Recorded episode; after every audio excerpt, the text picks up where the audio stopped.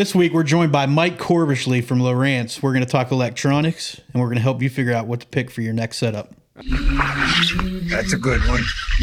That's a good one. Oh god, it's a toad, son. It's a f- toad, dude. Let's go. I wake up to a little bit of drool on my pillow, feel like it's gonna be a bad day. What's going on, folks? Welcome back to the One Cast. Uh, excited to have you here this week. We're joined by Mike Corbishley with uh, Navico Corporation, who owns Lowrance. Uh, Mike uh, does sales. He does a bunch of things at shows, uh, a lot of educational stuff. We want to talk to you about electronics. Uh, as always, I have Ben and Trey here with me as well. Um, we're excited to have you back. We're excited to uh, to talk about this. There's a lot of technical questions we're going to ask for sure. I know folks have a lot of questions about cone angles and things like that. So we've got an expert in here to talk about it this week. So we're excited about that. But as always, we're going to throw that shameless plug in there before we get rolling too far. So if you haven't yet, you want to head over to One Cast Fishing and check out our new snagless jigs. Uh, if you don't want to know how they're snagless, uh, we've designed an EWG hook uh, so you can Texas rig your jigs. We've done away with a weed guard, uh, let you pull it a little bit better through brush and things like that with no no exposed hook. So head over there and check that out. Use the code the one cast to save ten percent. And uh, if you watched last week, you know that uh, any sales using our code we put back into the show to make it better for y'all. So uh, you'll be helping helping us and helping yourself by saving a couple bucks. So again, I got Mike Corbishley here to my left, and uh, with Navico Lowrance, he's uh, also an NPFL angler. So we may ask a couple questions about that as we go through. But we really want to bring to you folks um, some of the technical side of uh, of electronics and, and how to help choose and and uh, some some of the new tech Lowrance has is pretty exciting that he can talk talk about some of it. So, uh, Ben, Trey, anything you all want to add? No, this is this is very exciting. I think uh, as we talk about electronics here in the future, I think hopefully what we'll get into and, and what we want to do as an educational piece is that kind of understand the the, the science behind it and the, how they function rather than just maybe adjusting settings on them because everyone can mess around with some buttons. But if you understand the science, the technology behind it, then you can really apply what you're looking at on screen to what's actually in the water. Hundred percent. Mike, I just want to thank you for coming to the house. So yeah. No, I'm, I'm excited. You got me house Yeah. jumping now. I really like it. So It's pretty close uh, uh, from where you're from, so appreciate you coming down and Yeah. uh, let's dive right into Our, it. yeah, our first in studio guest. So, Mike, yeah, if you want to introduce yourself and maybe uh, give a little background what you do, and uh, and then we'll uh, we'll go ahead and start talking some electronics. absolutely, sure. So I can hear myself talking, so it's kind of freaking me out a little bit. So no, uh, man, I've uh, so I actually so I work full time for for Navico for Lowrance, like you said. Uh, it's Navico Group now. We got bought up by Brunswick last year, but um, essentially how I got into the, all that and kind of without giving you my whole life story, I uh, I grew up in Raleigh and um, went to ECU for college, and so I got into got into college fishing. You know, I mean, I- actually, my senior year, I started a I started a fishing club at Wakefield, Wakefield High School, it, over towards uh, Raleigh Wake Forest area, and um, and you know I- that kind of got me into tournament fishing a lot more. Right, like Piedmont Bass Classics. Then they used to have a uh, uh, they used to have a youth trail. Okay. And um, and there was like five of us that fished it, right? So I fished out like this little John boat and whatever else.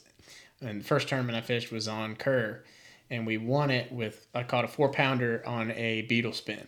That's awesome. That's awesome. That's, that's when, uh, but that's when there was like a 16 inch limit, right? And so nobody could, you know, seem to catch keepers. It was a weird, tough time for the lake or whatever else. Now it's fishing really good, but anyway, I, I got I really got hooked. Like I, I really got into tournament fishing, just the competitive side of it. I was never good at ball sports. Like you don't want me on your baseball team, you don't want me on your soccer team, like football. Like I, I'm I'm not cut out for it, right? But um, but outside of that, man, yeah, we uh, I always loved the outdoors, like hunting, fishing, whatever else.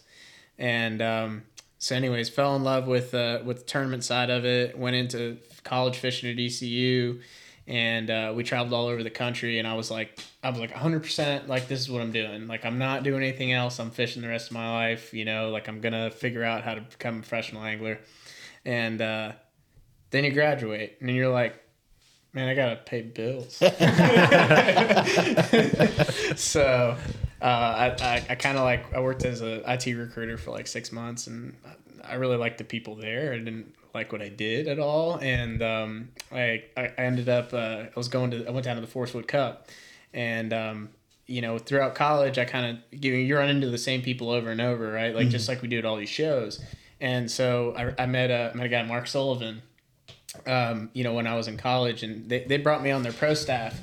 Uh, Lowrance did when I was in school, and so I would still work. I would like work work events for them on weekends and stuff like that, and that was how I was paying my way to get to tournaments. You know, so, So just before we go too far, when like what year roughly are we talking when you graduated and all that? um, so this was, I mean, Is this I graduated in 2016. So, okay? So was social media a big like driving factor with pro staffs? No. Okay, so I talked mean- about this a little bit on, a, on an Yes. episode Yeah. Where you you did more like shows and things like that as a pro as a pro staff member, you know, back in the day before social media became what it did. But I'm sorry, I just sure. I was just curious when that kind of fell. But Yeah. so good. But I mean, but I've never been like a a social media fanatic. You know what I mean? Like, yes, like pro staff stuff, all out of that. It's like really, it's really important, right? It's it's it's crucial right now more than anything. But like videos, and it's kind of evolving. But um, but yeah, no, I've. I've most of like in my sponsorships and and what I do a lot of it's all like it's all relationship built and and I sell a lot of product through word of mouth stuff like that right? So uh, I mean, I do have a social media presence, but it, it, I'm not Brandon Palaniuk. Right. You know, by any means.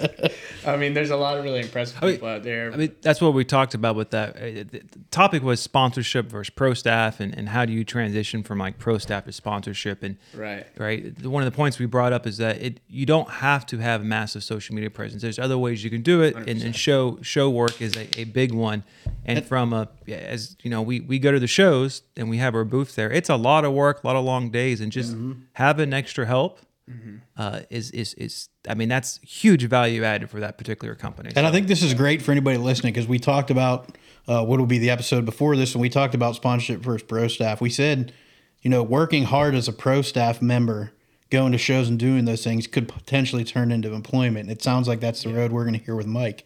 So the other thing that we want to talk about with the show is non non fishing ways to get into the industry. So we're going to bring you a, a little bit of that today too, because obviously, you know, Mike figured out that uh, not everybody can just jump in a boat and go fishing when you have bills and things like that. Yeah. And uh, that I think that's a struggle we all have. But so you you know you got you were on the pro staff working some shows, Yeah. and you went to Forrest Wood Cup.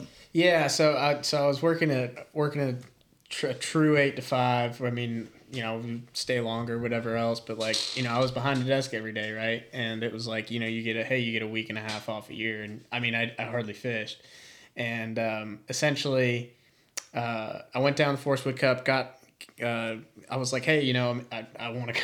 When y'all gonna hire me? Like, I, I, Here's my resume. yeah, I really, I really want to work for you guys. You know, I'm really pa- I've, I've always been really passionate about the, the product. Like, it, Lowrance is, it's, it's always, it's such a phenomenal product. Like the, their whole, the whole product line. I say there, it's like our, but I mean, it, it's, it's such great people. It's great product.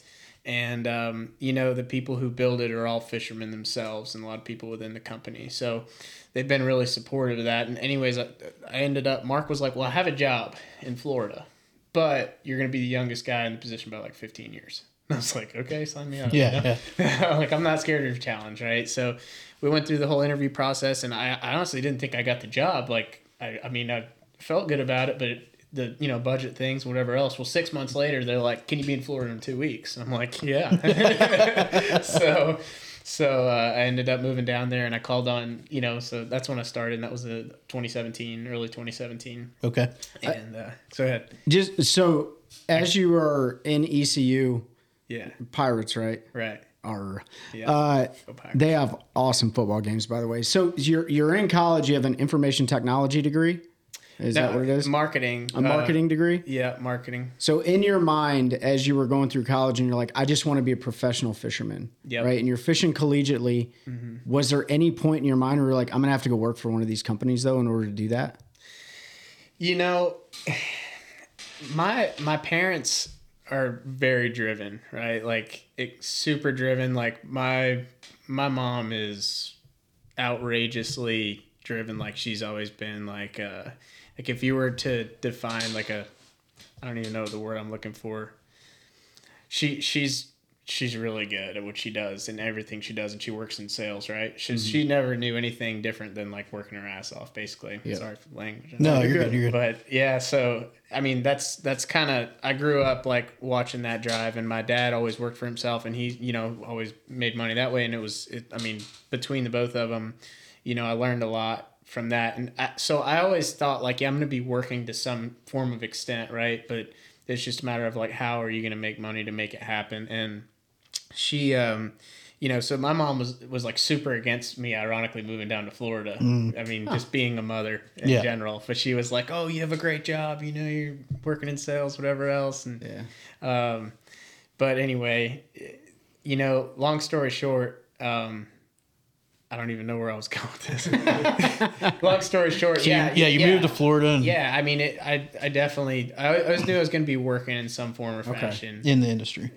Well, I mean, that's it turned out that way, right? Like, I mean, when I first graduated, I had a guy who said he was going to sponsor me and he was going to pay for all my opens entry fees. And then, like, two weeks before I'm supposed to sign up, was like, oh, we can't do it. So, you oh. know, it's, hmm. yeah. So then it's like, So your reality struck you in the face hard Right. there. Which is what happens to a lot of guys. Oh, yeah. I mean, it, it's not easy to come up with money to go fishing. No. like it's Yeah. just not. Like so, it's it's it's ninety percent of people are in this situation where it's like I work too much, I don't have time time to go fishing, or the people that are. I mean, don't get me wrong. There's dude, there's so many good fishermen who maybe don't make very much money at all. They're just enough to live. That's a lot of guys who live in a double wide or single wide or whatever Mm-hmm. else, but have a brand new boat and truck because that's where their priority is. And I mean, there's nothing wrong with that. I mean, it's all about really where you want to, you know, where you want to be. The thing is, is if you go that route, then you don't have the money to, to spend to kind of chase the chase the dream, so to speak. Unless if you have some magical company or friend or whatever else who's like, hey, I want to see you take a shot at this. Yep. You know, and that's where that's where people end up. But anyway, I I I moved down to Florida, and I ended up. What, what was that first role you were in? Can you? I, I- yeah, I was a I was a territory manager, okay. so I was calling on all the all the boat dealers Okay. in, uh, in northern Florida, and um, So you had two weeks to up and move to Florida. Yeah. Been in Raleigh your whole life. Went to school here. Yep.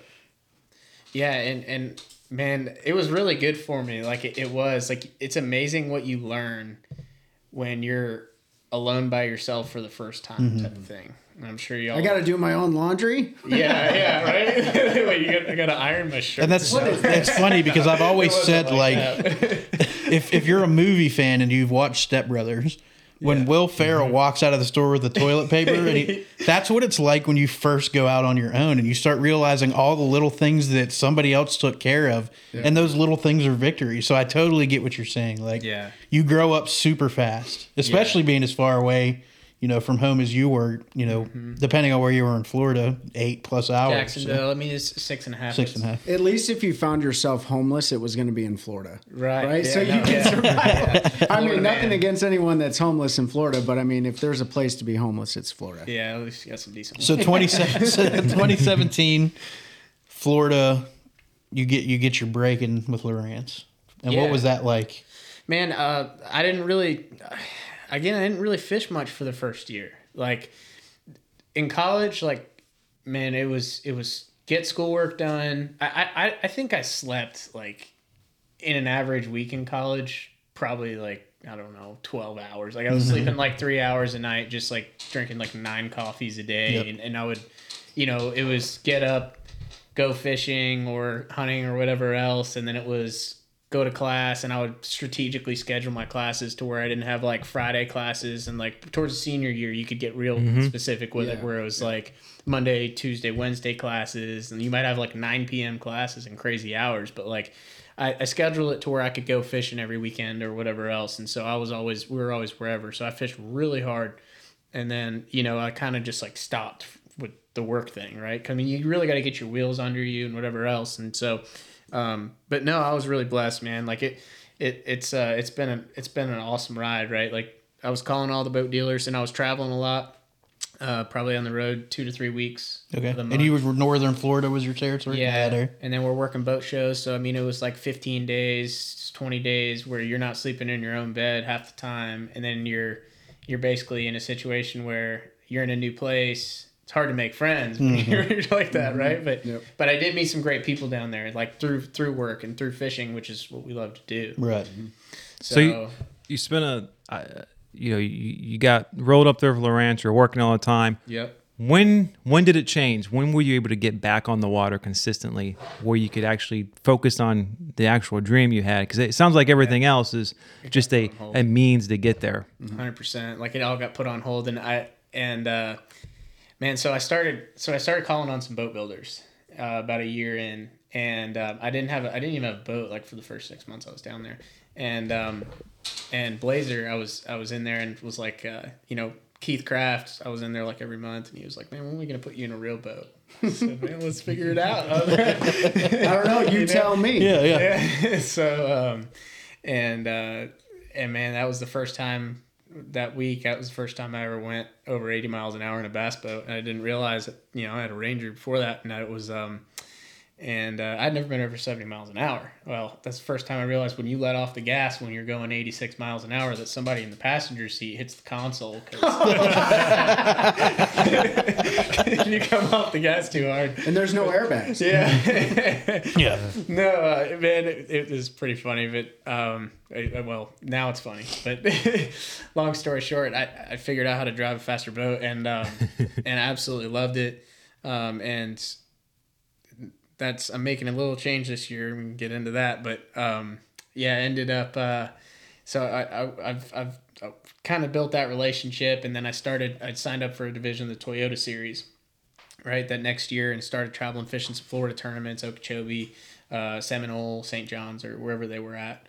Um, and I realized like it was weird because I was used to being in the check line. Like my senior, junior, senior year of college, like the guys I fished with, like Zach Blaylock and uh, a couple of the guys that we fished with, man, like we were we would go on like strings of top tens, or if we were fishing around the house, you know, we would get a check or whatever else, and then I like I mean I only fished three weeks that year still. I mean it's still still caught up with a lot of work stuff. I fished like three weeks and the only weeks I really fished were those tournaments outside of like a, a weekend here or there, right?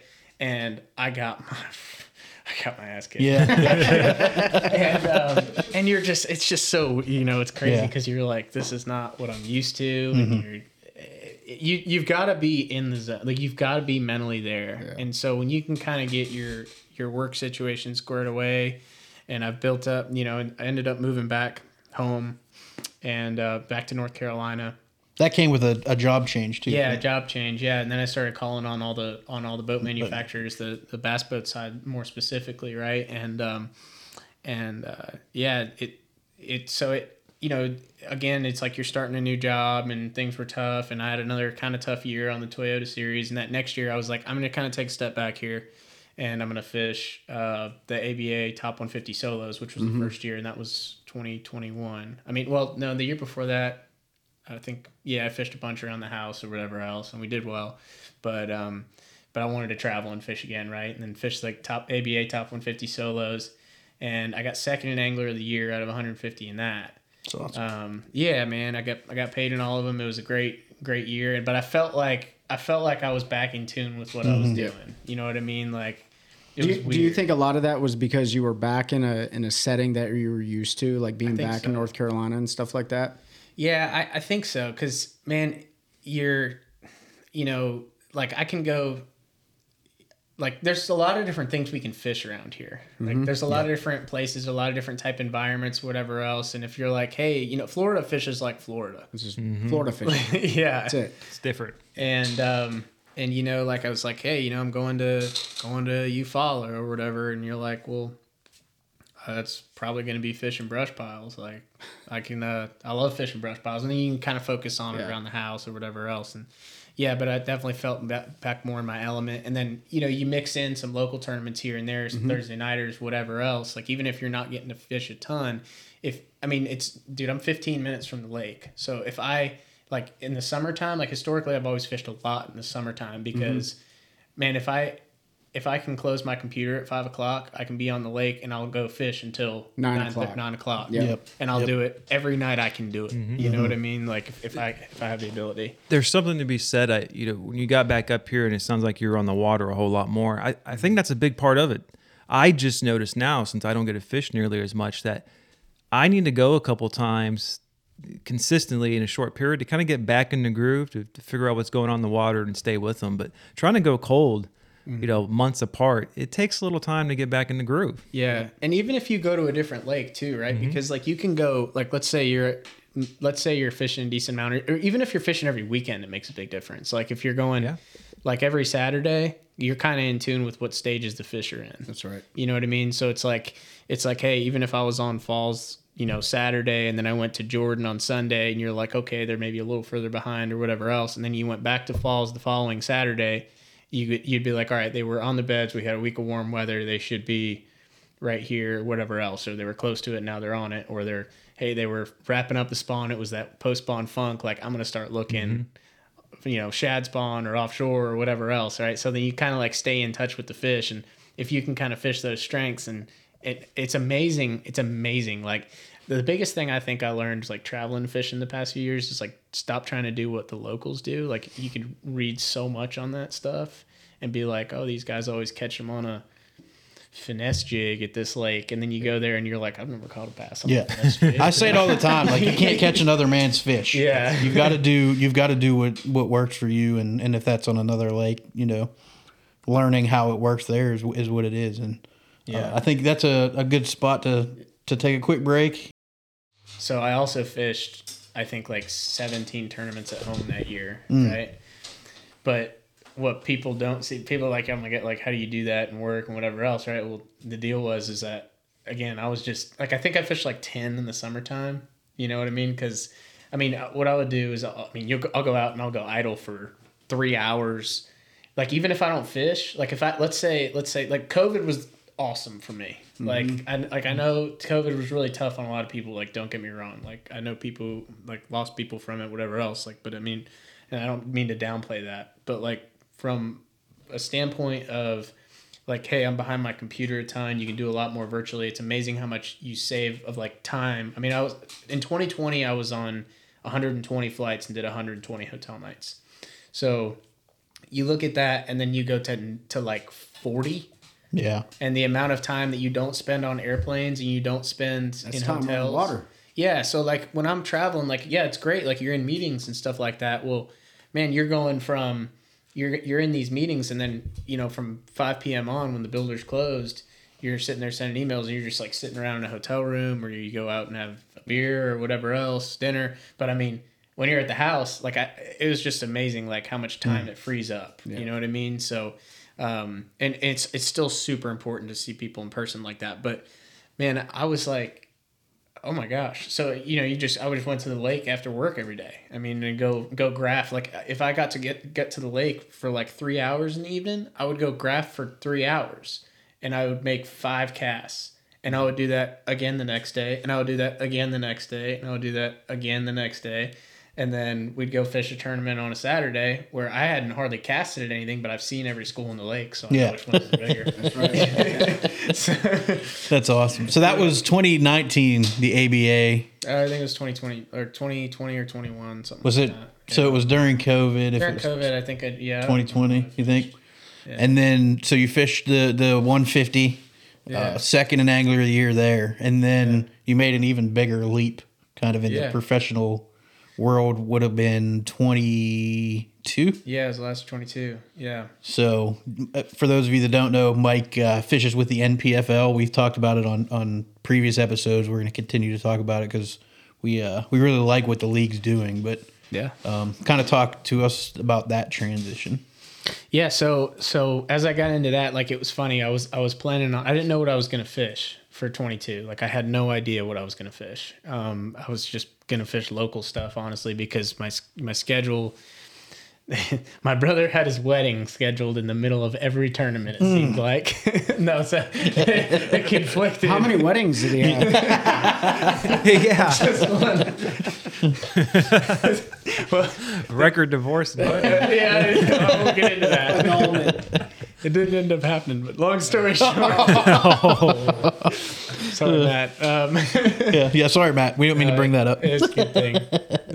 Usually is. yeah, better sooner than later. Anyway, so no, no, I love him to death. But uh, anyways, uh, yeah, so I, I I didn't know I was gonna fish, and and Trent Palmer called me and was like, you know, I- we had Jesse Wise and Jeff Hodges fishing there from around the house, and um, you know, I knew Patrick signed up, and Trent's like, when you why don't you just come fish the NPFL? I was like, dude, I can't take six weeks off. Like, he's like, let me just do what I'm doing, and you know, work from the phone and get on every meeting, and then send emails at night, and then you know, we have an off day, and then you get take off the tournament days. I was like. Let me see how that'll work. Yeah. You know, and, and it actually worked out really well, like the schedule, because it's so spread out. Yep. Yep. So, and I'm a data guy, and I'm like, dude, you're crazy. I'm like, I don't have. I, it was like January. I was talking to Jason Holland at the East Tennessee show, and I wasn't even signed up, and that's in the middle of January. Right, right. You know, with Jason Holland cashing, and I'm like sitting there talking about it, and I was like, man, I wonder. I think I can make this work. Like, I talked to talked to my boss and whatever else, and anyways, um, long story short, I'm like, I'm I'm a data guy, and I'm sitting there like, so I, I keep track of all my finishes, time of year, everything on like an Excel spreadsheet, right? So I kind of know, you know, when my strengths are and when I catch them on and whatever else. And it's really funny because you can go back and like look, you just like, almost call your shots of like you catch stuff on like almost the same dates, and like you can see like the time of years or whatever. So, so like I'm looking at the schedule and I'm like, okay, so I cash a check 80% of the time in the summer tournaments. In summer tournaments, right? Like May through July, August is like what the how it's been for me the past few years. And then springtime, I'm like 50%. And I'm looking at the schedule. And then the fall, I'm like 70 or 80. You know what I mean? So it's kind of like the way that it worked out was was like, okay, so if I can just and and then travel tournaments like the year before, I cashed one in every tournament. Toyotas, I didn't, but you Right. know, I mean, I was looking at it and I'm like, okay, so if I can cash a check in half of the events, basically, or get like a get a check, like a decent check, and in three out of the six events, I'm getting my entry fees back. So I'm like looking at it from that standpoint. And then it's like, okay, can I come up with some sponsor money to cover the rest and whatever else? But that's the way I looked at it. And so I was like, let me see if I can go into this. And I felt pretty good about that. And uh, that's exactly what I did. I guess I could turn That's out six awesome. Dude, that, that's the most analytical I've ever heard anyone break it down. It's like, all right, this is based on like trends, right? Like, Yeah. That's pretty cool that you were able to do that. And you were right on. You had the confidence in it. Yeah. Because I, mean, I looked it up again the day you were 27th, right? AOY? yeah, something like that. Which, for those listening, like, I think that's pretty doggone good because there's over 100 anglers in each event. And so Yeah. you're, you're, you're in the top 25%. yeah. Right. On average across the entire season. And, and there's some there's some hammers over there too in, Oh, in the. NPFL. So that is that's very exciting. And, and now this year, um, hopefully, you know, we'll climb that you'll climb that AOY rank a little more. But what events are you looking forward to this year? Ooh. Um, the schedule sets up really well for shallow guys this year. I'm not gonna lie, and and I'm strict, like historically an offshore fisherman, right? Like, like, and I and and the thing about last year was I felt like I was actually when I looked at it, like look back after every event, like I, I had potential like fish on, and like everybody loses fish, but like I had the fish on to get a top ten in every tournament but Saginaw Bay. Saginaw Bay, I was so lost it wasn't even funny. I finished like ninety something place, and that's what killed me in AOY. But but man, like I, for next year, I was looking at it and I'm like, I mean, I I, re- I really like the schedule. It's a lot of travel, but I, don't know. You know, I think like. I'm really looking forward to um to Pickwick. I've been to Pickwick six or seven times now. I know the lake really well. I probably have more idle hours there than almost any lake in the country other than Falls. Um, I've probably spent just because we went there for college. So Oh, you know yeah, I mean? yeah. So we'd have like four or five days of practice. So I'd spend like 40 hours idling, fishing in the summertime Do you save all your waypoints? You, you got Oh, I- SD I, cards? bet I got 800 waypoints. at Pickwick. yeah. awesome. And I get waypoint happy too. So Yeah. every rock, every shell bed, every brush pile.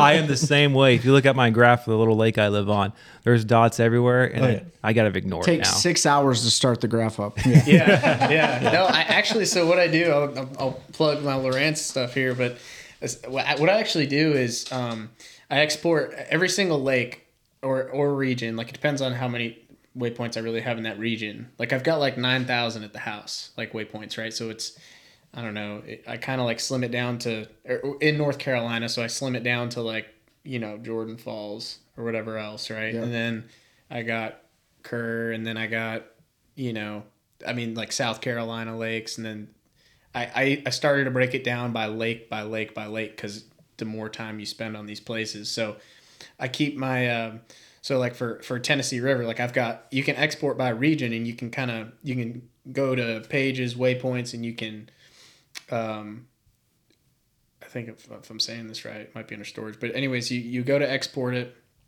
and um, you can export it by lake. And uh, so that's what I did, and I just save each one like Chickamauga 2019, Pickwick 2020, whatever else, right? So I have stuff all the way back through college, and then all on like an SD card or on a USB drive.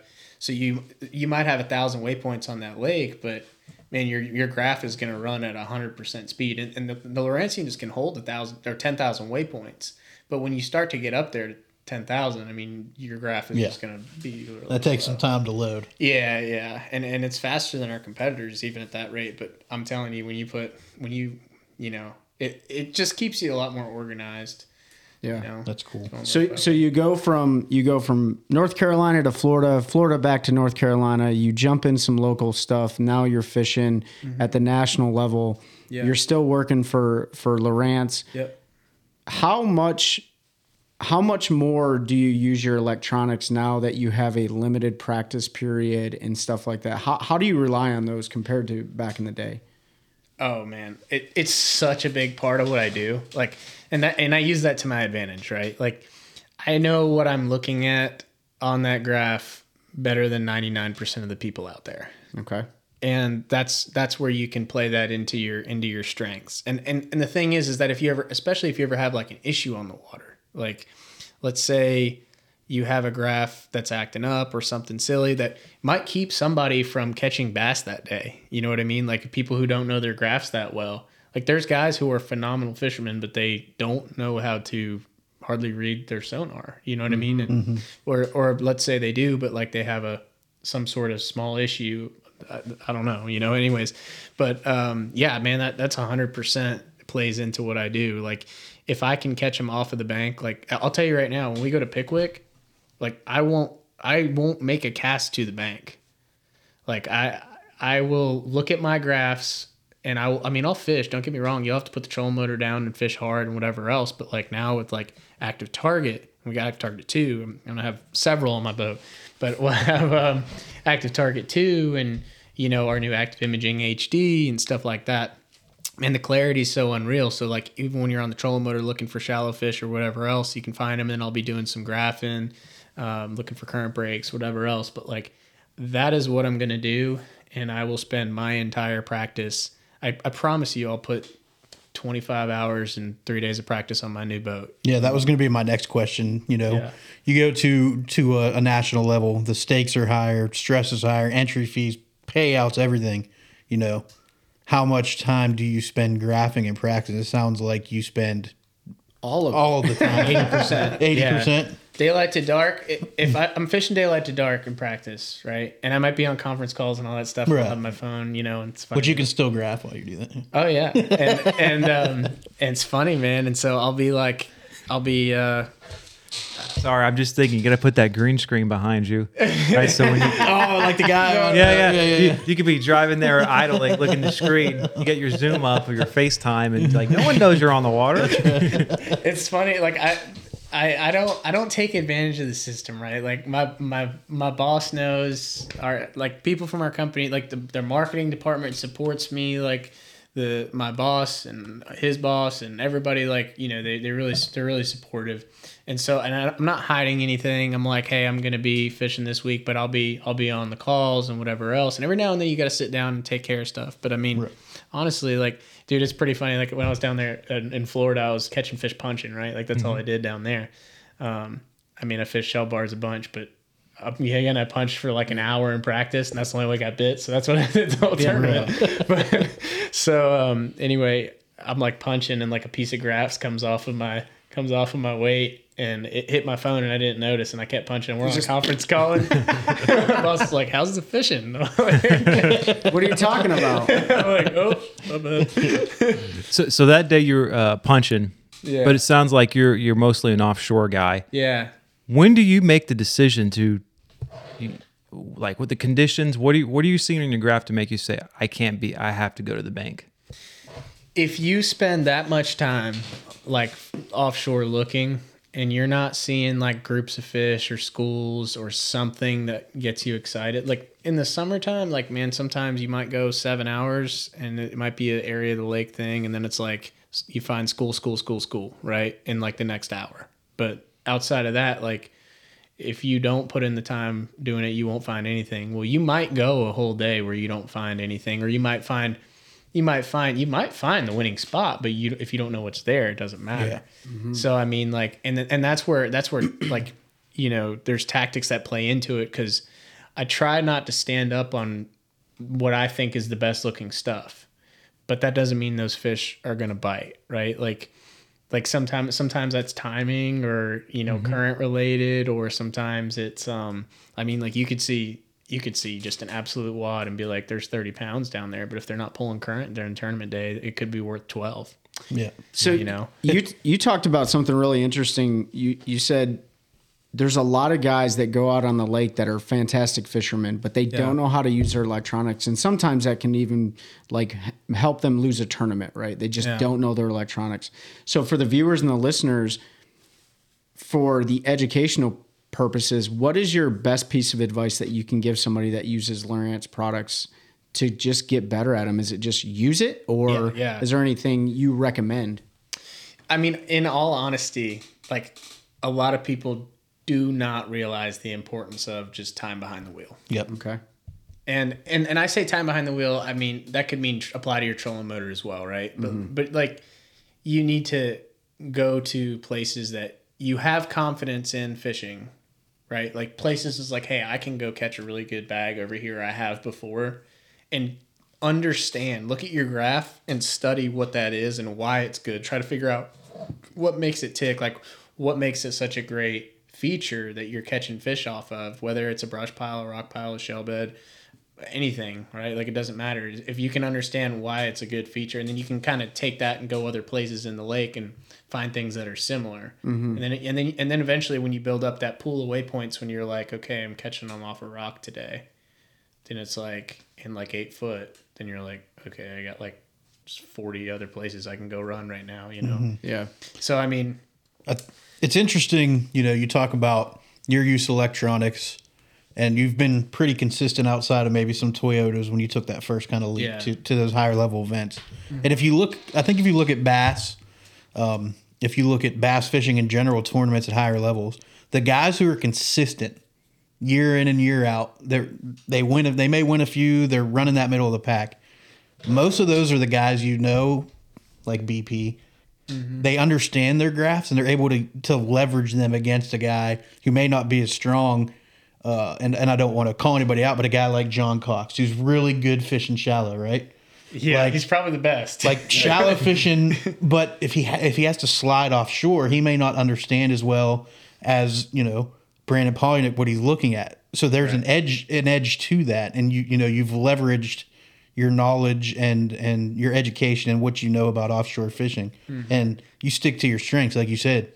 Pickwick, a lot of guys the time of year are going to be up on the bank, and you're you're not going to be like. Oh yeah. I mean, and and it might hurt me. Don't get me wrong, it might. But that's how you find like, and it and it doesn't all. This like I said, I might be spending a bunch of time on the troll motor, but I'm looking for fish and whatever else. Like it might be shallower. And, you know, I might have a rattle trap in my hand, and I'm just trying to find a group. But then, like you finding that spot within a spot is the key. Mm-hmm. You know, and if you, I mean, don't get me wrong, like again, it's hurt me some like in in several t- tournaments, like a lot of tournaments, it's hurt me. But it's also been the reason that you I've done really well in others. But like like you said earlier, and I have ADD, so I got off your question. when do you cut? When do you pull the plug? Yeah. Right, like when do you pull the plug on, um, on like fishing like that? And the answer is like, man, if you're not seeing which, like you're like I don't know, maybe like I don't feel great about it. Like it looks like it might like that might hold a few fish, but like I'm not seeing much down there. And then you're fishing and you're not catching any, and you fish several places that you thought looked the best,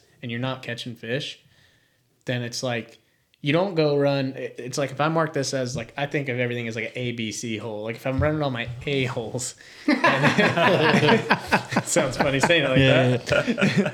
if I'm running all my a holes, then um, and you know, and I'm not getting bit, then like I'm not gonna go run the B and the C holes and be like, Right. try to make something out of it. Yeah. Like that's when you're just like, okay, what other patterns do they do this time of year? Like I'll just hmm. pick up a jig and go skip docks or something, right? Right. Like I mean, you just do whatever the the pattern fits. I mean, and don't get me wrong, like my other favorite thing to do is like throw top water, right? Yeah. So like Hartwell, like I was fishing offshore some, catching them this year, and I, I was in second going into the final day, and I actually thought I really had a chance at winning that one, um, and I still feel like I could have some outside factors that play into it that everybody fights, like local traffic.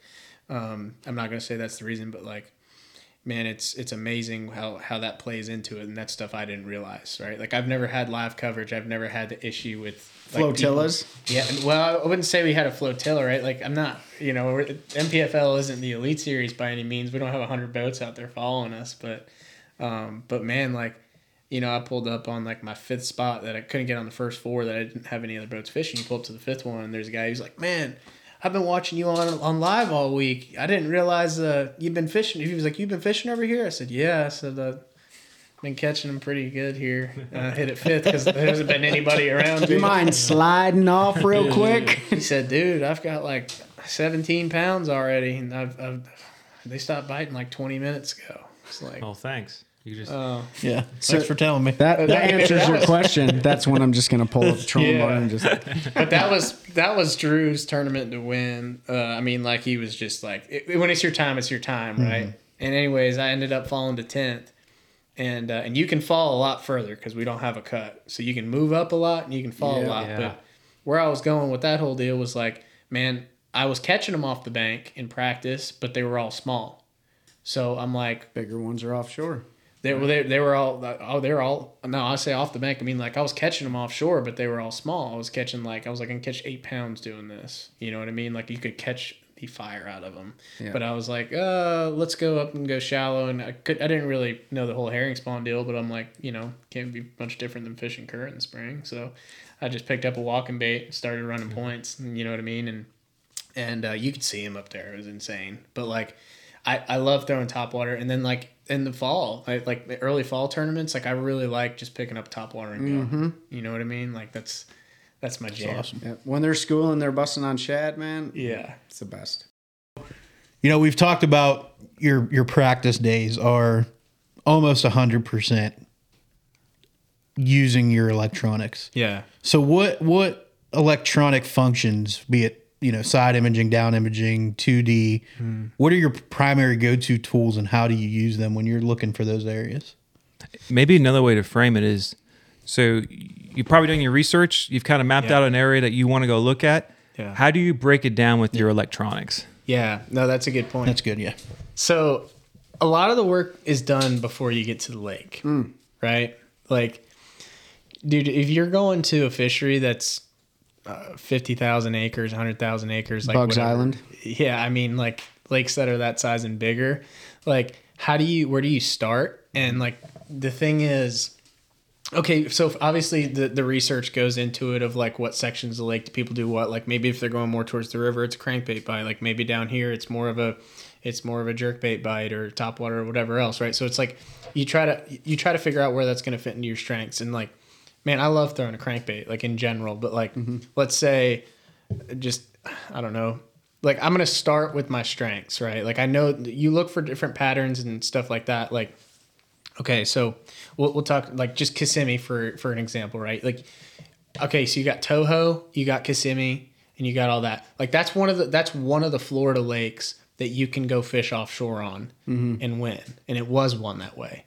But you know, I'm looking at it and I'm like, okay, so like my number one deal is like I'm gonna be fishing shell beds. Like that's what I'm doing. You know what I mean? And I'm I'm going, I'm gonna put everything into that, and I'd spend most of my day looking, but and I've been there before. I went for the ICAST Cup a few times and had two top tens and that. But I'm, I'm looking at it and I'm like, you know, you're looking at a map and you're like, okay, where would they get? Like, you look at like places the current hits.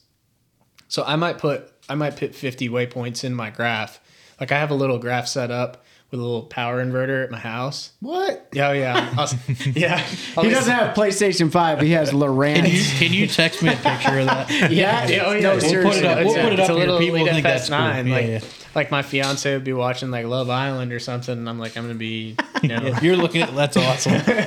I need to do that. and you're watching Lost. yeah, yeah. I, sh- I should have thought of that before I sold my old one. That's Yeah, yeah. awesome. yeah. Yeah. So like I I mean, so you're like looking into like, okay, what's gonna be probably the game winning deal here? And then I'm like, okay, where can I go do this? And you're looking and you're like, all right, yeah, that's where a current should hit. And you're like, that looks like a good spot. They should set up. And I mean, when you really so you kind of pick a section and you kind of zoom in tight and you're like just studying it and you're like, because this is all stuff you're gonna be doing on the water anyways. Mm-hmm. Mm-hmm. So it's like, okay, so day one of practice, rather than rather than get out on the lake and be like, uh, I don't know, and then you like get into an area and you're like, you find an area and you're like, oh, like they're here. Like I'm gonna start. Let's see what's similar around this. Like I'm already gonna have places that look really similar. Yep. So I'm just going to those just- places. Cut out a whole bunch of time. Yeah. Wasted. Yeah. Yeah. So like I'm, you're, you're zooming in, just kind of looking and searching and whatever else, and then and you bring Google Earth into it, right? Like because because with our electronics, like with with Lowrance, you can you can go into Google Earth and you can actually export waypoints.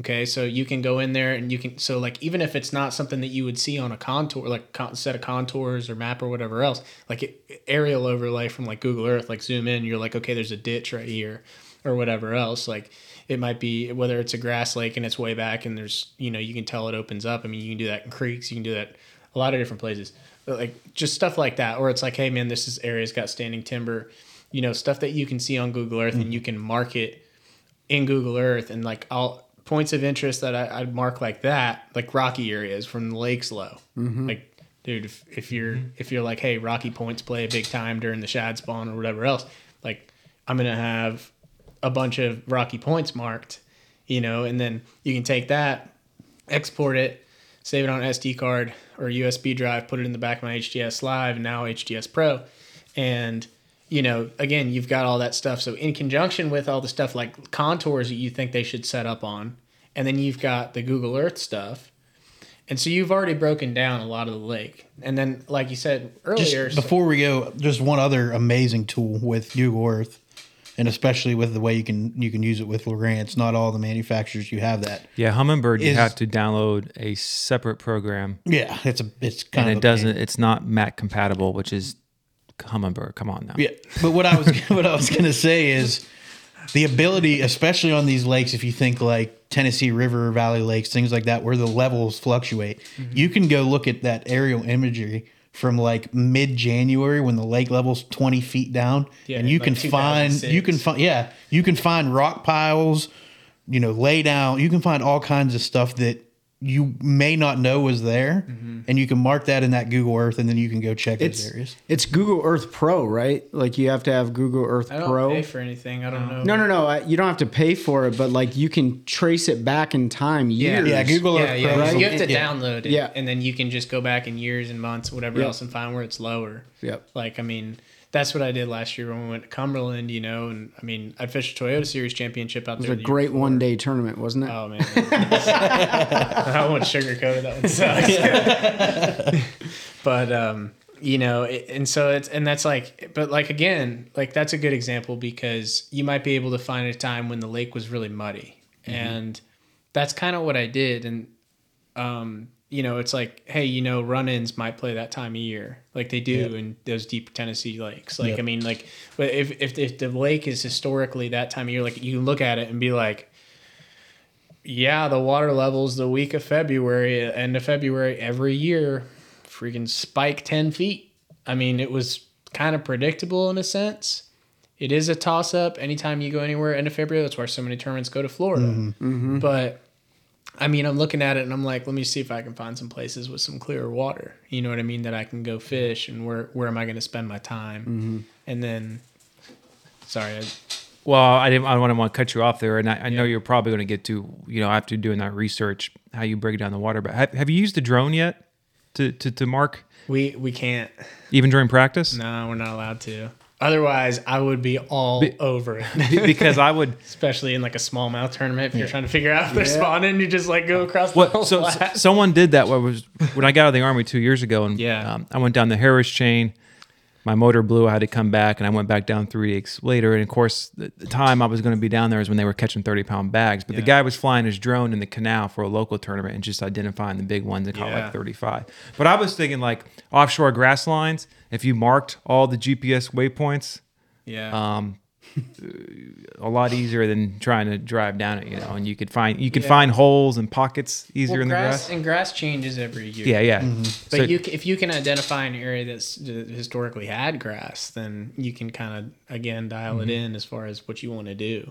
And it's like it's so important, just like fishing your strengths, like you said. Like man, like if you're a grass fisherman, like you're like you need to know where the grass is before you mm-hmm. get to the lake because you're not gonna just go out there and find it, you know. Right.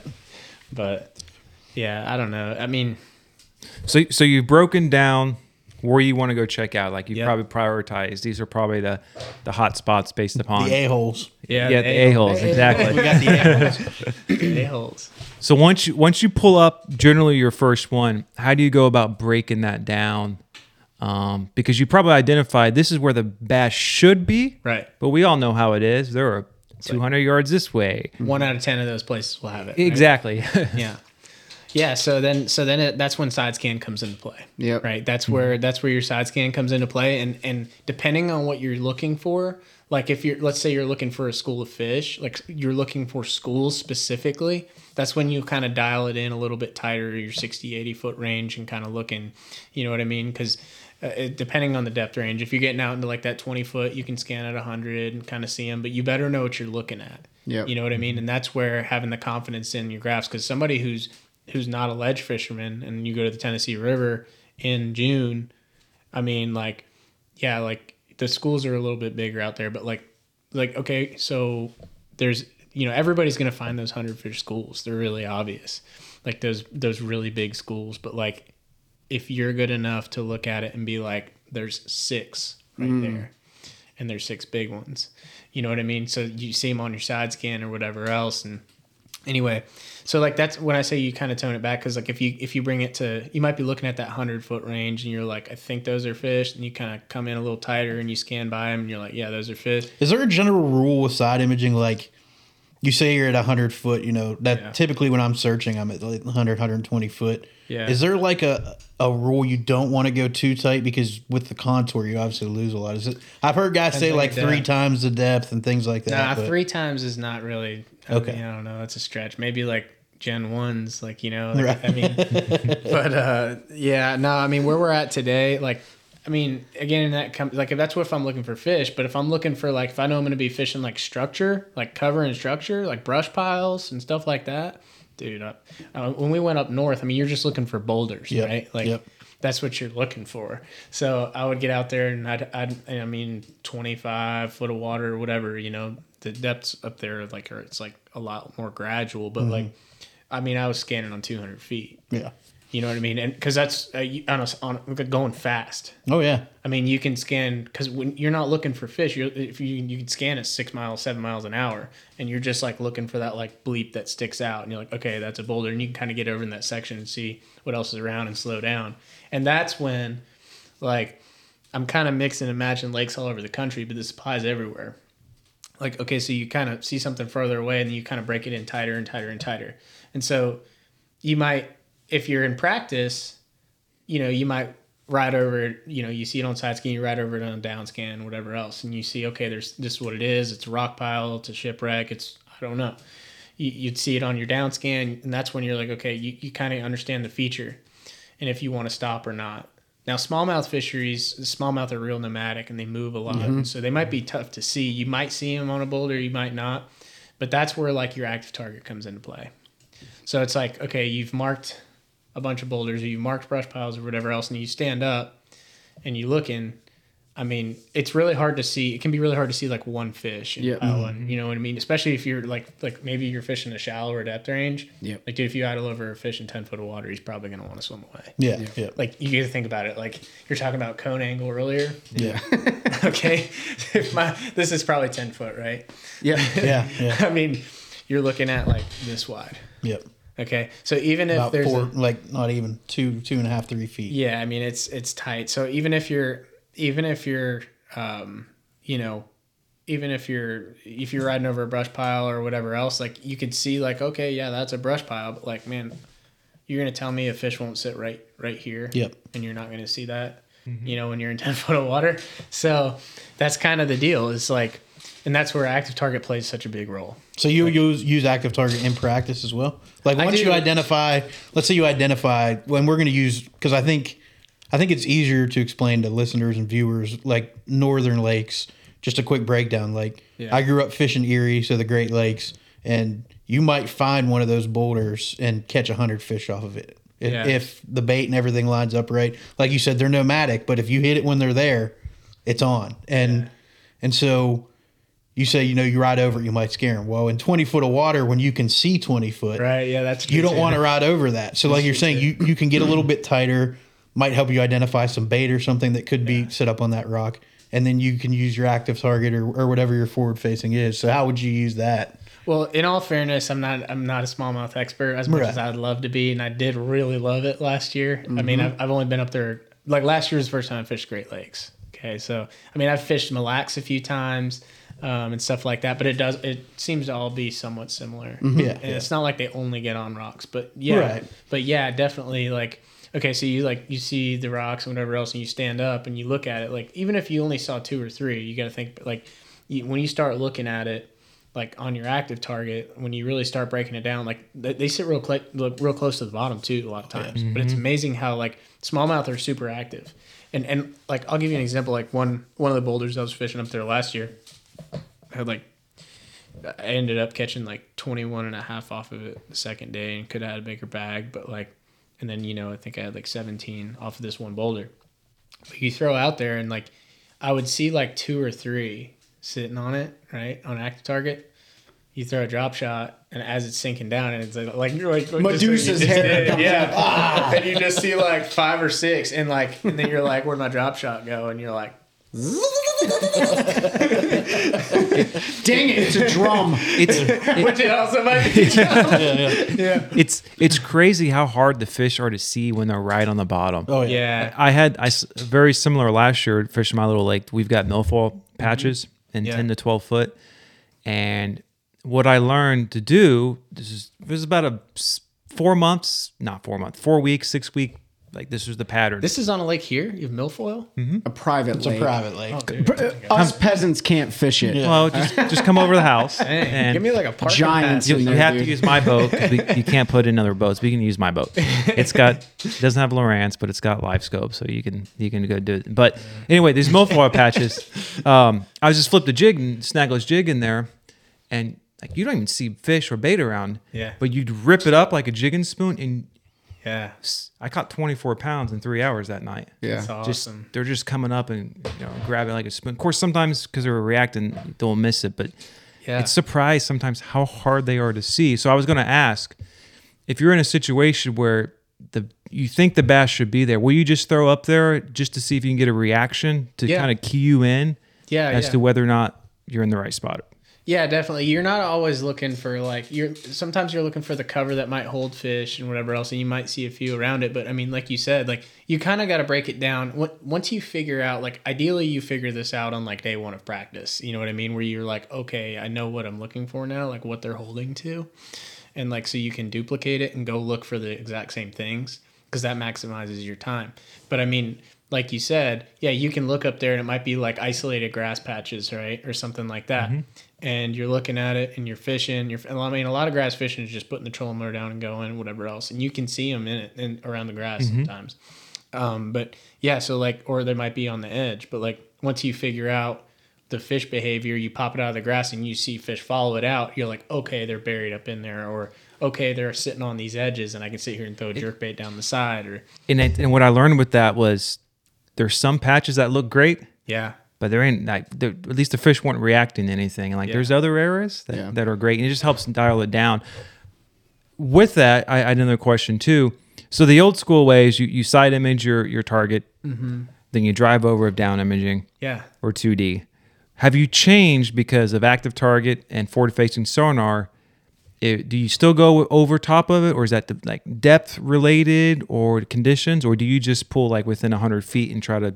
In know. practice i'll pull over it. Obvi- like i mean if once i i like to pull over it and get a full understanding of the area. Yeah. but if i can help not going over the top of fish now they, they're super spooky nowadays. Like Mm-hmm. i mean dude especially in especially in clear water lakes like it is amazing on like herring fisheries and stuff like that. Like watch like pull up to a brush pile. And that's when you can like you you know you can put your active target out real far you know you get to it like 100 120 like whatever you're way out in that range. And uh, you know you kind of see him sitting there and you're kind of getting a little tighter or whatever else. And like let's say you threw i don't know a jerk bait over the top of a brush pile right? Well maybe you're throwing the wrong color. Maybe you got the wrong cadence. Maybe you got something wrong line size is diving not deep enough whatever.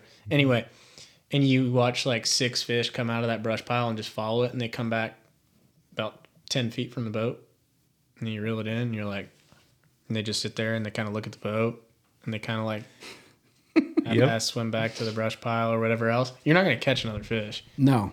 i mean you could you could sit there and catch another fish but like you're going to sit there and really waste i mean they've already seen the boat like Time to the- move on. the chance of catching a big one at that point is so rare. That's why you hear about guys running like a million piles in a day. Mm. Like So mm-hmm. y- you talked about the the fish and, and their behavior. Yeah. In your experience because of how dialed in with electronics you are. How much have the fish been conditioned with everybody now, for the most part, having forward facing sonar in some capacity? oh it's bad. Like yeah they they know. You know they Yeah. know. And and there is and there's and there's like when we fish around the house. Like it drives bryson crazy bryson peed but like and you know and i've done it with my other buddy bryce mcclenny but like we'll go we'll go riding around and like dude I'll, I'll go search for new fish sometimes. Or like fish that haven't been places in the tournament. And you might see me out there graphing for like 45 minutes in the middle of tournament day. Just like checking on places that like i know they typically would get this time of mm-hmm. year but they're not there yet. Because like the places that we've been catching them like there's boats sitting on or you know they've had they've been absolutely beat. Like you might have caught a 30 pound bag there mm. two weeks ago. It doesn't matter because Yep.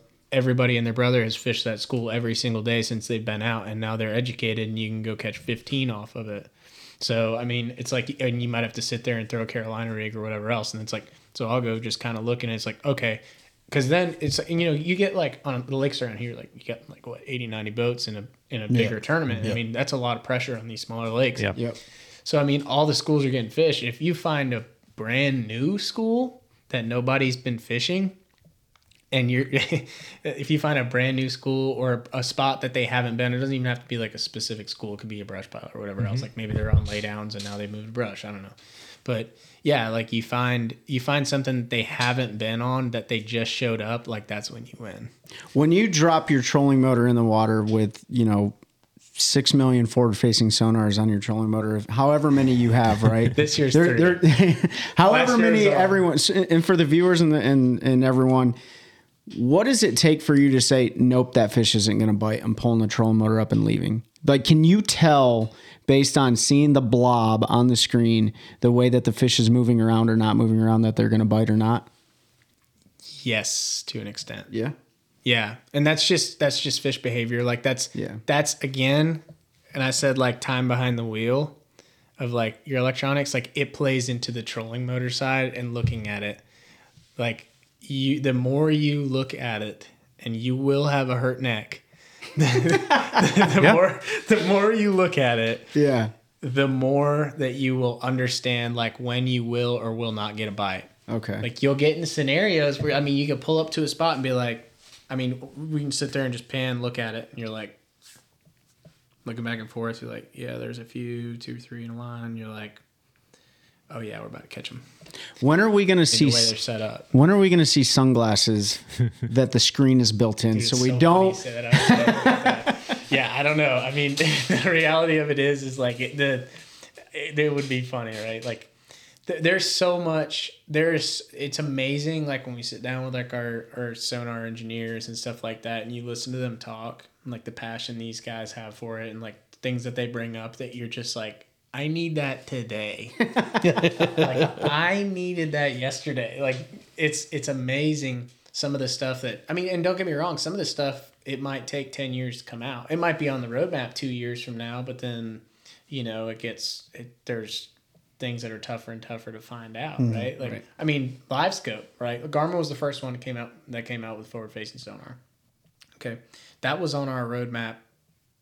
Um, I don't know, and when we came out with Structure Scan 3D. I don't know when that was. That was 2014. Yeah, I would say. Okay. Anyway, yeah, that was that was that was on our roadmap several years before that, and it's like you could go one or two directions. Which way do you go, right? So like, and and when it first came out, like it wasn't a big seller, right? And then now all of a sudden, it's like people are you, you know they realize that I mean you know clarity gets better, it looks better from a marketing standpoint, the product sells, and and I'm, I'll tell you right now, like you like the amount of resources that we are putting into sonar technology is unbelievable. Mm-hmm. Because the it's just it's such it's so important. Like it's so important to have like good mapping good sonar. I mean just stuff like that. And like so we, we we've you know we were brought out by brunswick by la- like last year right um, which also owns mercury owns Relion owns a bunch of different companies and and, and so you know I mean, it was a it was a huge purchase, right? Like we were bought out, and I mean, it it's the, one of the best things is that they're a marine based company, so they they understand like, hey, this is where you know the importance is. Like if you go give a presentation to you're owned by like a bank, for example, it can be a, a little bit harder to explain to somebody like, look, this is going to change fishing. Yeah. Versus somebody who actually works in the marine industry and fishes. You know what I mean? They're like, I want to see on paper how this makes sense. You know what I mean? Which it always has to make sense on paper, but Yeah. um, but yeah, man, it, it's amazing. Like this is it's it's going to the, the the amount of stuff that we're working on, the amount of projects, the amount of really cool stuff, and and the guys that are all working behind it are phenomenal at what they do, and um, and they take our, they take our feedback, you know, and it hopefully. Uh, I mean, it, we, we just launched a great new whole new portfolio of products, right? Yeah, yeah. Let's talk about you know the HDS Pros, Active Target Two. Yeah. You've got new transducer technology, correct? Yeah, yeah. Well, I mean, like everything, right? So we came out with the HDS Pros, we came out with the Active Target 2s, and we came out with the Active Imaging HDs. Okay, so you're talking about new side scan, down scan transducer with the Active Imaging HD, unbelievable clarity. Okay, and then you get to the Active Target 2, same story. We were talking about fish sitting on the bottom, right? Where it's like it can be harder to see them mm-hmm. better separation, Yeah. more range. Talking about educated fish, like that's okay. We can just see them now further out. you know, yeah. So, And then they'll get further out, and we'll have to keep updating. and then we won't be able to cast that far. But we'll leave Exactly. that- Now we need we'll a leave that- mortar tube.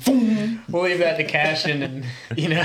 Yeah, we'll have to we'll have to get with Matt and design. Yeah, we'll be we'll be using surf rods, Yeah. ten footers. no, what are the what are those uh the saltwater one? I've seen that shoots the bait out. Yeah, that's right. Yeah, exactly. No, they have the air cannons that you. Yeah, yeah, it's Yeah. um, yeah, it's awesome. Um, so what what separates Active Target Two from your competitors? Yeah, and, and that's exactly it. So, I mean, it's the it's the range and your um your your separation and the clarity, right? Like, um, like don't get me wrong. Like, uh, I should be careful what I say. It, the the reality of it is is like, I feel like not to underestimate the other one, but I feel like there is one true competitor out there in the live sonar space right now. And um, and the reality of it is is they make a great product but you have to think of things as it's a tool okay? Absolutely. it is a tool and you need to have multiple tools in your toolbox. So being able to and i can tell you right now i believe ours is the best in the business especially at target 2 like it is incredible okay but when you put it with that hds pro and you've got certain features that you can do with it and you've got phenomenal mapping i mean we had a mapping team go around the country and you know they graphed in duck boats and whatever else and came up with all these I mean, you look at the CMAP reveal card, um, like around the house, like it's it's insane. It came out with precision contour ones. Nice. Like, dude, it's unbelievable. So you, you think about like all these different little features that play into it and then you and you look at like our new side scan transducer for example and you've got this unmatched clarity. And so you know as a whole system like there is a reason that people run multiple graphs. Like there's a reason that guys run multiple graphs because they're trying to pick the strengths of mm-hmm. certain people. But i'm going to tell you mm-hmm. right now and, and there are strengths that people have over others but it's gotten to a point that with the technology that we have that like it, it's it's kind of silly to to mix and match different systems i- in my opinion. Um, you know i think that i think that you can you can really take advantage of like if you stick with one system that's really true and reliable and whatever else um, and and you know i mean don't get me wrong we're i've seen ghost trolling motors on boats that have you know all Humminbird on them because somebody had a bunch of problems with an ultrex and it goes both ways. If there's ultrexes on boats that people had problem with a ghost. I mean it- i mean uh, we have a really extremely reliable product. Don't get me wrong like the amount of hours that go into testing on that like man our first trolling motor like it is unbelievable reliable. But you know so the mix and match systems exist but if you were to put together one system like the tools in the toolbox that we have today it's un, it's unreal it really is You know, everything everything's personal preference. I mean, Yeah. whether it's electronics or fishing line. yeah Like one person will swear by a particular thing and someone else will curse it, right? right. That's that's how it is. That's how we are as anglers. there's no doubt It it is what it is.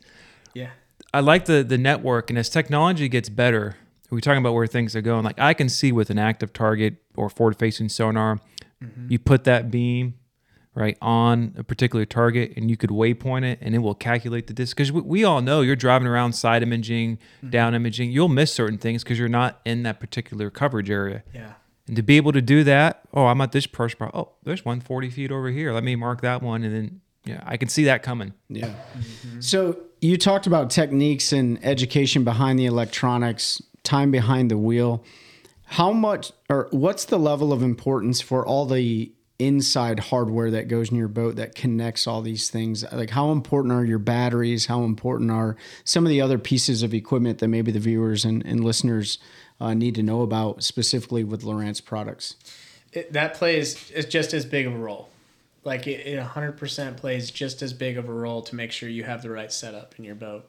Because I don't care if you have fifty thousand dollars worth of electronic. You could have 26 HDS Pros sitting on the front of your boat, but Yep. if you have one twelve volt battery running all of them, you're Yeah, not going to get much juice. Right. I mean, And when you look when you look at these Facebook groups and and people are always asking, "Oh, my clarity blow." Ninety nine percent of the time, they're trying to run three graphs off a a battery that just isn't Yeah. capable of providing enough juice to run that appropriately. Eh, yeah, yeah, but uh, the battery is one piece of it. But uh, uh, having a good wiring system, having a good harness is such a big deal. Yep, and clean with power. clean power, um, the one I prefer specifically is Sonar Pros.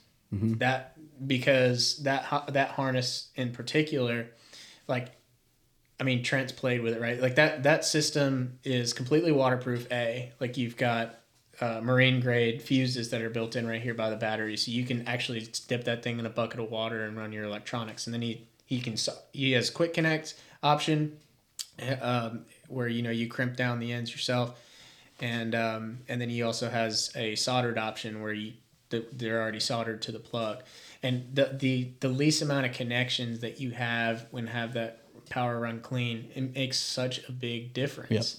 Um, you know, so it's it's kind of one of those situations where you, you think about it this way.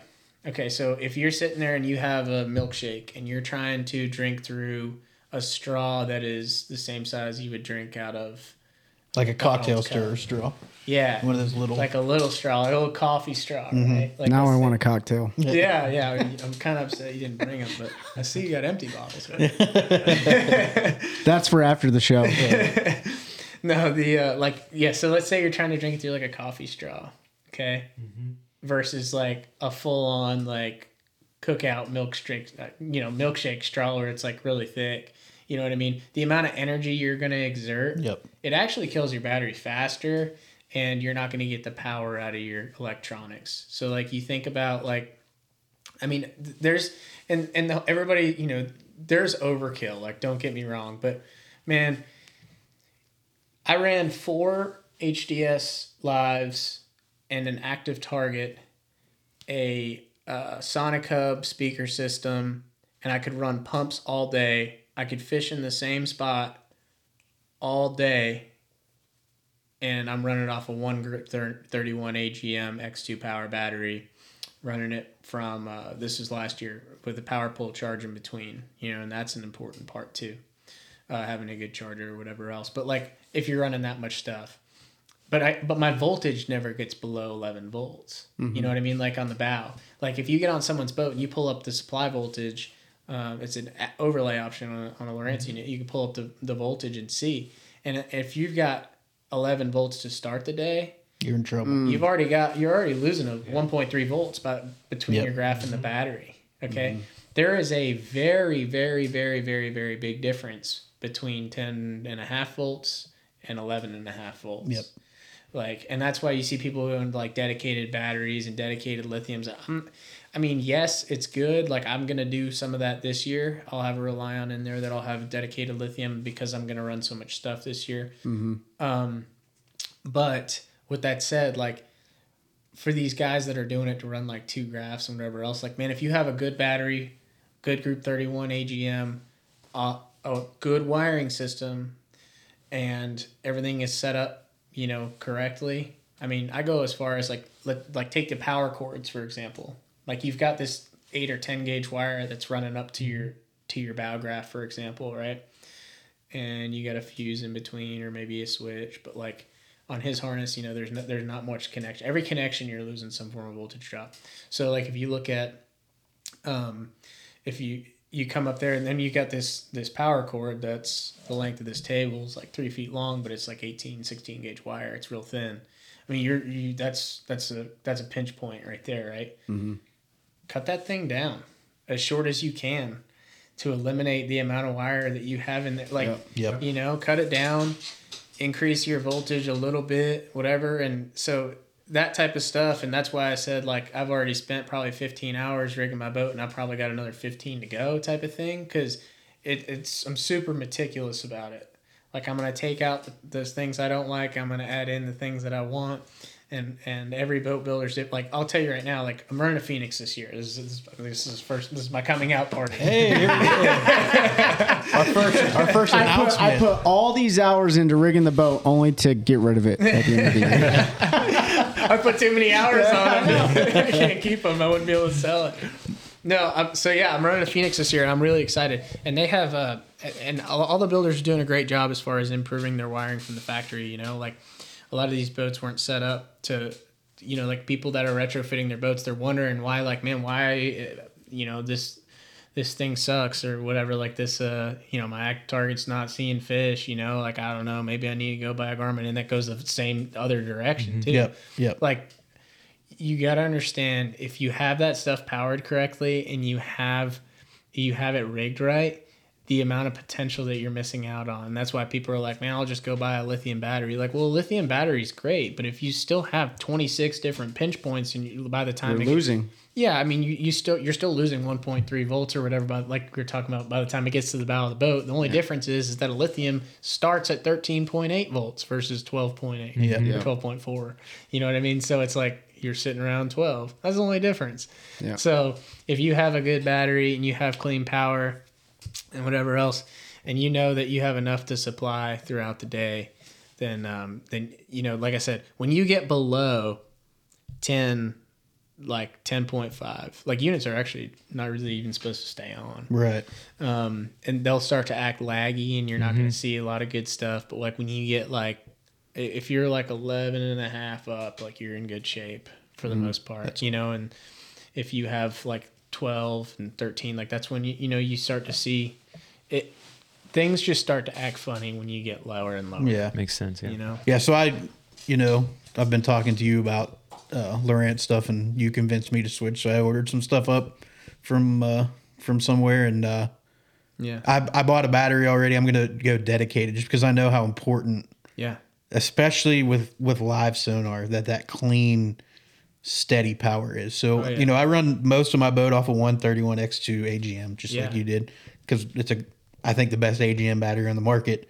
But then you know I wanted to make a change for that, and if you do enough research, you'll see, and, and you hear it from a guy here that knows what he's talking about, how important that is. So Yeah. that's always when you know when people ask troubleshooting questions with electronics. That's always my first question is you know what's what's your uh, what's your wiring situation, and it's usually the 1998 boat with the original Right. wiring. Yeah, and it's like a rigged for it's like a a 12 gauge you know Five wire. inch Yeah. unit that Yeah, was big. We're not we're not knocking that. By No, the way. not at all. Not But at but I, but I like how you kind of like brought the the science of technology and then pair it with the art of fishing, right? Yeah. Because the science isn't going to catch the fish, but it's going to make you a heck of a lot more effective and efficient. I mean, Mark Corbishley has an HDS nine in his room, Elite right? FS, It's Elite FS. Elite What is it? It's a lead FS. Whatever. Whatever. He has a he has a he has a, a, a fish finder on his uh on in his armoire, right? He doesn't have a television.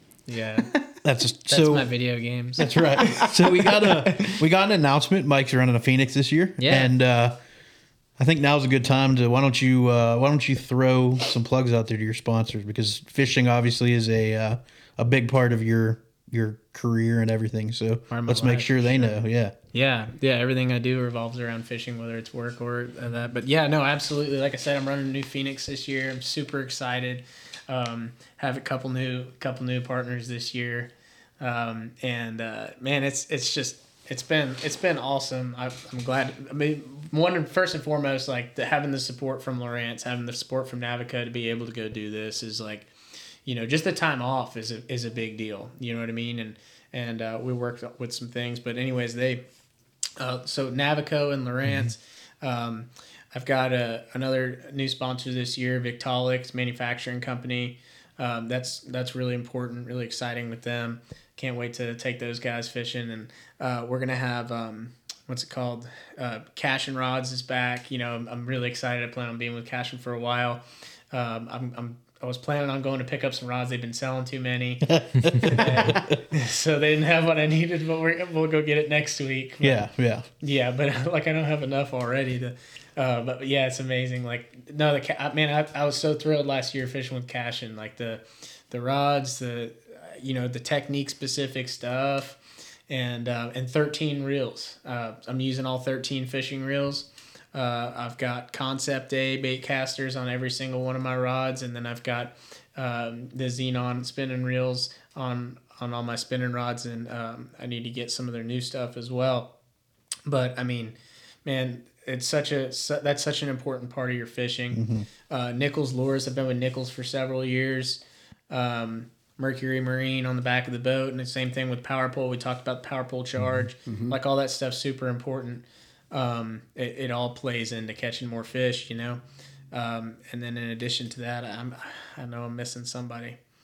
Um, Bajio, I'm wearing all Bajio sunglasses now. Um, so you know we've got a couple different couple different uh, frames in there. Like you know, for if you're a bed fishing tournament, you're gonna lean more towards like an amber type frame, or you know what I mean. Like I'm I'm a I'm a green sunglasses guy. But anyways, yeah, there's there's all these guys that play into it, and another another company is a new company. Uh, it's a pharmacy down in Florida actually called MedPoint Pharmacies came out with this. It's a new part of their company and it's called Hatterisman, and they're making um, sunscreen that is based off of uh, like the the chemicals or the oh what is the scientific term behind this? I'm drawing a blank. It's a basically like the DNA from like fish that live in like extreme places. Like this is wild, right? But like the fi- fish that live in extreme places where there's like really really cold temperatures or really really hot temperatures have the some of the same uh, principles in it as like you know like how do they protect their skin from all this stuff and this this this is the same type of stuff that's going into their sunscreen to protect you from the sun and kind of eliminate cancer and what- not eliminate obviously but right you like dude it's amazing the amount of like the amount of fishermen that have had like melanoma Yeah. Yeah. like you go around a boat ramp and it's probably like a quarter of the people that will hold up their hands I think I think that's a great thing that you bring up because I see it a lot. Again, I'm going back to online and people acting like fools, but you see like somebody wears the gloves, a face mask, a hood, and they're like, "Oh, you're just doing that because Yeah. the pros do it." Look, I I didn't know how important it was till I came to the South, yeah and the amount of sun we get down here and the you know spending more time on the water. Yeah. Like I'm the guy in the gloves and all that stuff now because just like he said, if you go to a boat ramp in North Carolina and ask, like maybe half of the people there are going to go, "Oh yeah, I had some form they had to cut out." So I don't think it's talked about enough, and, and we don't have time for it this episode. But the the health that you need to pay attention to, your health and wellness while you're fishing, Yeah. is extremely important. Yeah. Um, and, and I think that's something we should dive into in the Yeah, future. it's, it's becoming a trend. Yeah. Uh, if you look at some of the, um, at least on the elites, I know um, G Man was talking about his cold blood plunges, right? And Yep. Matty Rob- Matt Robertson Yeah. made a big change in his health. Yeah, no, he looks good, man. yeah. yeah, and I know Scott Martin was talking about the same thing. yeah, in his he house. lost forty five pounds, man. Yeah, so which which makes sense, right? If, if you're going to be out there in the sun, waves, you got to have that physical stamina to keep. Because if you don't, your mind's not going to. Yeah. you're going to be right. Th- this is why it always bugged me. You don't. Why do? eh, Why does everyone not want a banana in the boat? I mean, a good potassium fix, right? Banana or no banana? Oh, dude, I don't even know. it's a weird texture to that. Yeah, no bananas. I don't eat really. When It I don't fish, matter. It, it don't matter. honestly. No, man. Hey, I did leave one guy out. I left out uh, BoatLogix. I spent three hours this afternoon rigging them, so I should remember that. Yeah, yeah. You want to talk about some rock solid mounts? Yeah. Like going to Lake Erie, like we talked about last year. Like I, I got stuck in like six footers. It was terrifying. I didn't like it. But yeah, he's got the he's got his brackets like the the console mount and the bow mount. That's and he's got uh, upgraded quarter inch um, quarter inch aluminum brackets that are rock solid and they do not move. That's awesome. Like so that all plays into that whole the whole deal we were talking about, just making sure your equipment's That's right. Sorry, not to bring us back. It's a full package No. deal. it is. Can't have one without the other. right? and So- you know, and it's important to talk about because guys will go spend three grand, grand on a graph, Yeah. and then use ten dollars in wiring to try to make that run. And you really, Yeah. you really need to have the whole system, you know, to get the most out of it. You know, at that higher level. So making sure that everything kind of kind of works out to to perform at its peak is. It's like the body, you know. You're fueling that like your body, so putting the right things into it, which clearly I do, and uh, and making sure all that's I, mean, good to go. I, I like to eat, dude. I mean, eat, sleep, fish, right? That's Yeah. right. I mean, But, uh, don't, don't get me wrong though, because like, and not to keep this going as like a four-hour podcast. no, it's Uh, good. it's man. all This right. I great. enjoyed it. Yeah, it's all good conversation, but no, like like you said, man, and it, and you don't need to spend three, five, ten thousand dollars to get a good system. Like my tournament partner Bryson Pede's boat, we have two HDS nines, an active target, and we have an active imaging side scan transducer on that boat, and we fish out of it. I mean, the, the import, but it's but it's rigged right. You have good. Yeah. It's rigged right. We you know we we know that we know how to work everything. You know what I mean. Mm-hmm. So it's like you can absolutely fish with minimal stuff. And this mm-hmm. is a dude that I fish with a bunch, right? Yeah. It drives me crazy because I go from four graphs on mine. to his. but that's just being spoiled. So. Yeah, yeah. Well, I mean, it's all you know. Whatever works for you. Yeah. You know what I mean. So Yeah, I mean, you got guys that don't stuff. even. They run one graph. Yeah. You know, they don't do anything at the front, but they put themselves sometimes at a disadvantage. Sometimes it's an advantage for them. So Yeah, just learn what you got. that's right. That's right. Yeah. Any closing stuff, anybody, other than the usual? Like, comment, subscribe, uh, follow Mike. What's your socials? M Corbishley Bass on Instagram, and then Mike Corbishley. I don't have a fan page. I, I'm flirting with the five thousand friend deal, but I'm not. I don't know that I'll go. We're, we're gonna have to get We'll him a fan page for uh, No, all of those new fans. You know, we'll see. No, I, but I, I yeah, Instagram and Facebook. But um, yeah. Jump on his Instagram for sure. yeah, We'll we'll put everything in the description Yeah. too. Yeah, Yeah, we'll yeah. link link all that. Go and uh, check out the NPFL this year. Mike's Yep. going to be fishing it. Um, a lot of good anglers fishing that tournament circuit. They have really good coverage. Uh, I think after the fact, they have live coverage, right? Yeah. Yeah. They have live coverage, and then they they put everything. At least last year on YouTube, so like Yeah. multiple hours worth of uh, fishing content. So um, if you're a fair weather fisherman and you don't want to get out on the lake, like go go and watch it. But uh, wish you all the luck this year. Hopefully you hammer them. When you win that big you for having NPFL Shield, man, you're you got to come back Dude, and bring that. You gotta show it off. Set it right here. Yeah, Takes yeah. the whole table. That's Man. fine, We'll- man. We'll have a new table Yeah, we've got a about new table. eight thousand pounds. It should be able to hold uh, the NPFL Shield, and uh, so we're looking forward to that definitely. Thanks, man. I appreciate it. Yeah, you can follow along at tnpfl.com. They'll do live coverage through there. Fat Cat and Luke Duncan do a great job. and uh, there's a new app too. It's called the Fix app, like P H Y X. Spelling's hard in my head.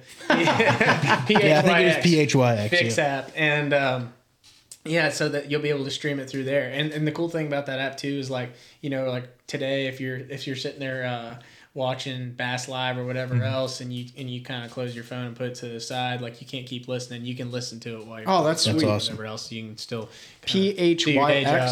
Yep. Yeah, Okay, yeah. cool. So, yeah, so it's exciting. But, Awesome, And we'll have five additional cameras this year.